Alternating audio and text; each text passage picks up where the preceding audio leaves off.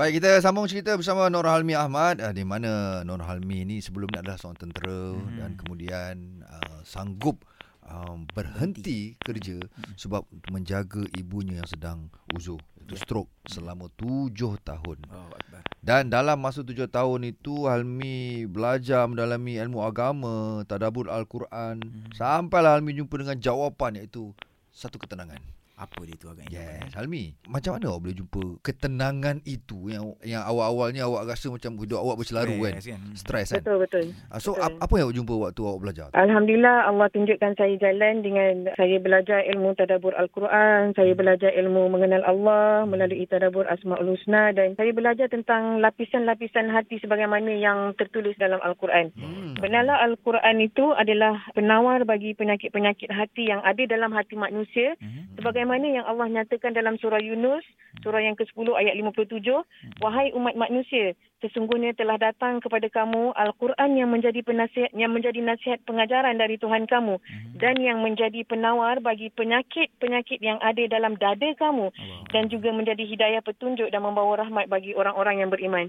Masya Allah, bila saya belajar tentang tadabbur Al-Quran ni dan saya belajar tentang lapisan-lapisan hati, barulah saya tahu sebenarnya emosi ini adalah salah satu penyakit-penyakit yang ada dalam dada manusia.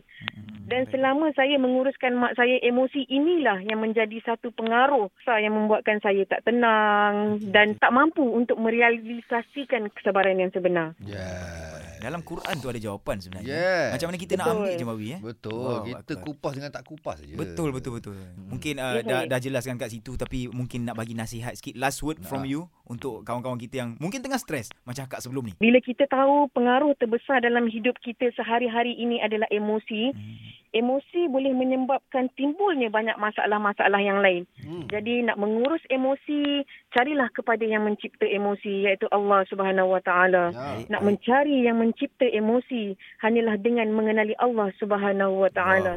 Nak mengenali Allah Subhanahu Wa Taala hmm. hanyalah dengan cara tadabbur Al-Quran dan tafakur alam semesta. Kerana apa yang ada dalam Al-Quran buktinya akan terlihat pada alam semesta.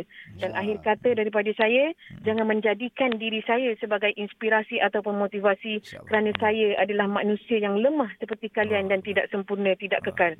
Tetapi jadikanlah Al-Quran sebagai inspirasi dan motivasi hmm. kerana Al-Quran itu adalah kata-kata dari Allah, Tuhan yang menciptakan diri kita dan dia sahajalah yang kekal selama-lamanya. Wallahu a'lam. Itu dia. Masya-Allah. Cantik. Sedap dengar, sedap dengar. Kan? Berdiri bulu roma mendengarnya. Mengalir air mata siapa yang betul-betul faham. Eh? Yes. Eh? InsyaAllah. Eh? So, kita ucapkan tahniah lah kepada Almi.